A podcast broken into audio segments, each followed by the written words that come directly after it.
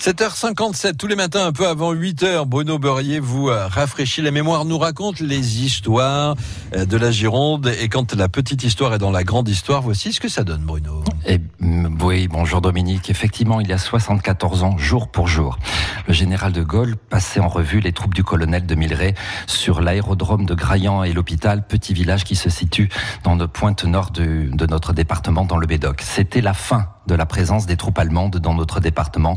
La poche du Médoc venait de tomber.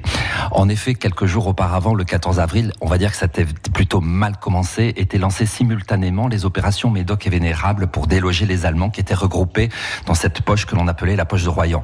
L'effet de surprise, Dominique, avait euh, loupé, mhm. puisque les Allemands avaient intercepté une émission, France, une émission française annonçant l'éminence de l'assaut. Le 16, quand même, la brigade Médoc arrive à rentrer dans Montalivet et se positionne devant Talé. Le 18, Soulac est libéré.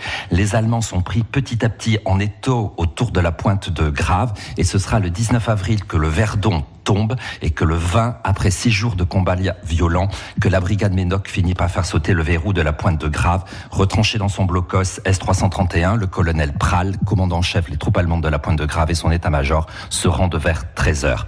Royan, la presqu'île d'Arvers, la pointe, l'estuaire de la Gironde et notre département sont enfin libérés.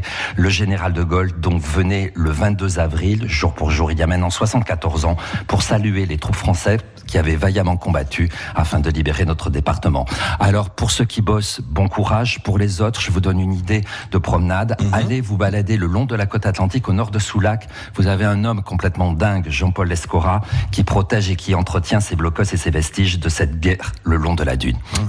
Bah, bravo à lui. Il euh, faudra en parler euh, plus longuement hein, sur euh, France Bleu Gironde. Vous allez nous laisser les, les coordonnées, évidemment.